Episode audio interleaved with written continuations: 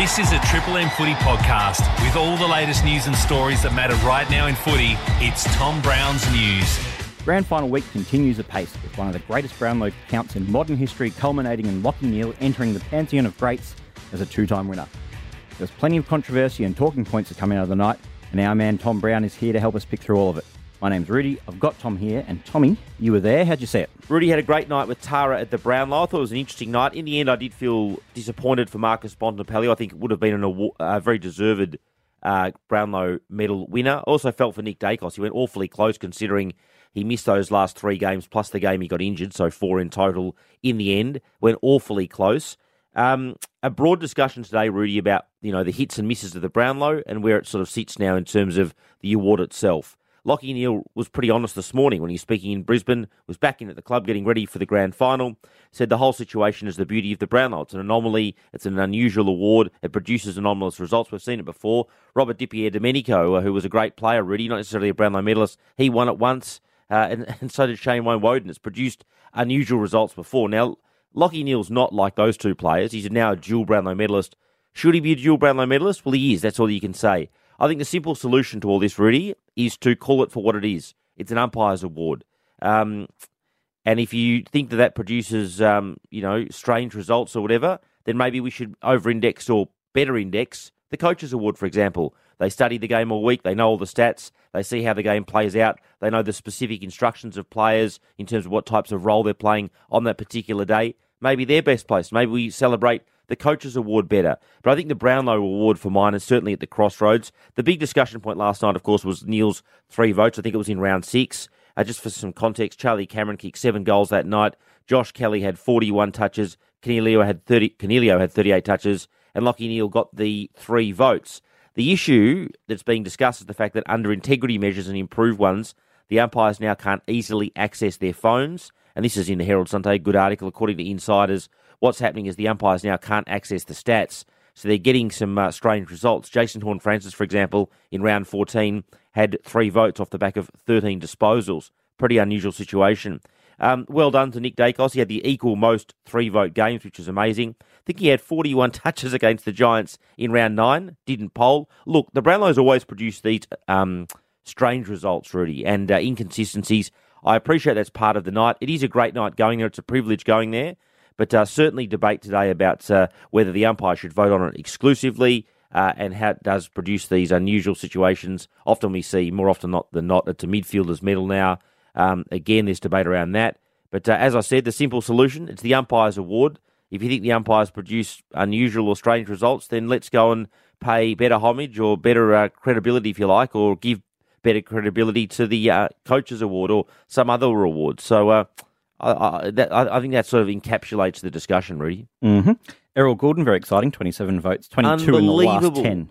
22 in the last 10 games. Reflecting his, I guess, emergence as one of the uh, one of the games, the world's one of the game's great players. So I thought that was awesome for Errol Gulden, just in terms of the the leading vote getters, Rudy, from uh, all the clubs. It's always interesting and instructive going through that. Adelaide Crows, Jordan Dawson, 20.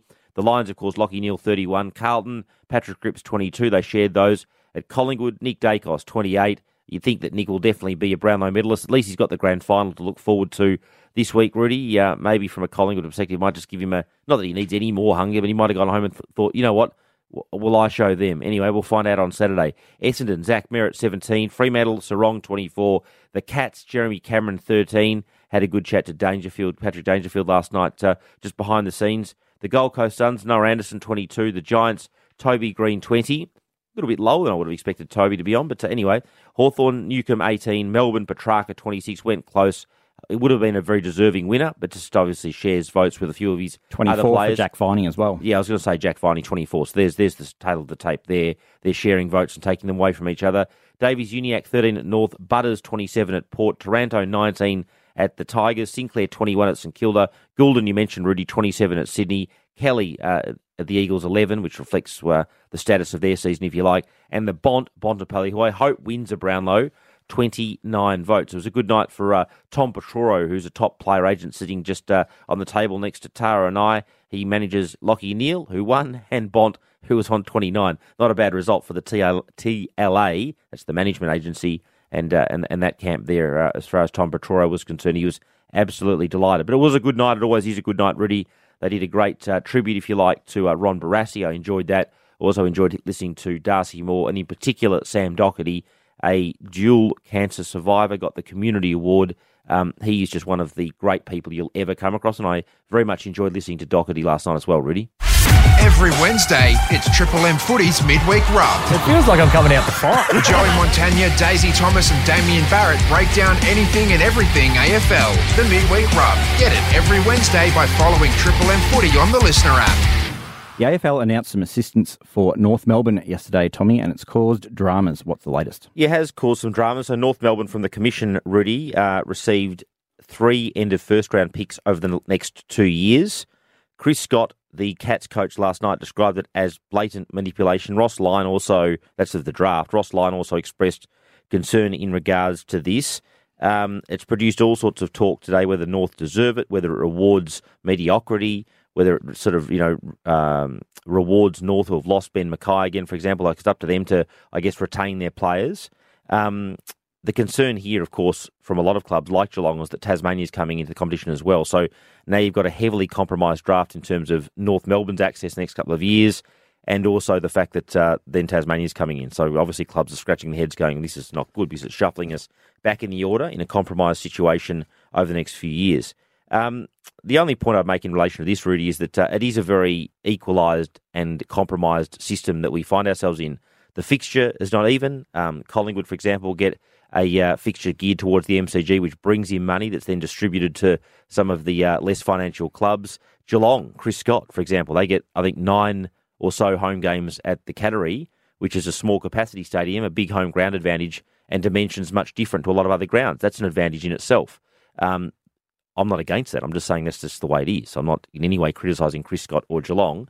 Um, you've also got you know the distribution uh, uh unequalness in the competition. I mean, clubs like St Kilda and GWS and the Suns get up to 16 million dollars or more more every year than clubs like Richmond or uh, Collingwood or Carlton or West Coast. So you know it's a very compromised system we find ourselves in. But the idea and the AFL's idea, and that's why you've got an independent commission, Rudy, is that uh, anyone can beat anyone on any given day, and that's what produces the uh, thrilling situation and closeness of the competition.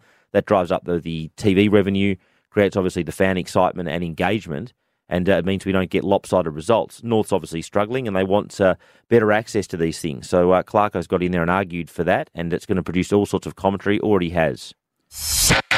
This is Tom Browne's News, bringing you the most up to date footy news every Monday, Thursday, and Friday. Here at first on the Listener app.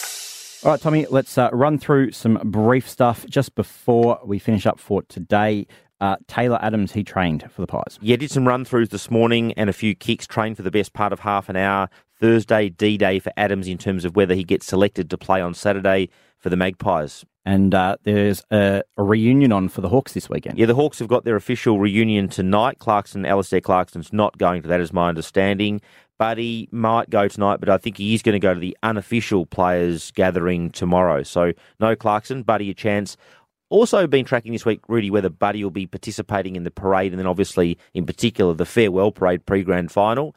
Um, not getting any certainty on that. I asked Tom Harley on the red carpet about that, the CEO of the Swans last night and uh, he didn't know the answer. So I think it's a doubt. I think it's doubtful at this stage, but uh, but still possible. All right, Tommy, we might uh, leave it at that then. You'll be back Thursday, and we'll run through all the latest there, and I'm sure that there'll be plenty of intrigue. Yeah, plenty of intrigue on Thursday, Rudy. We're gearing up towards the grand final. Just briefly on the commission meeting yesterday, Andrew Ireland and Matt De Boer both got appointed to the commission, so I think that'll uh, sort of placate or calm some of the concern by clubs at the moment about not being sufficiently represented from a football perspective, in particular on the commission. That was interesting.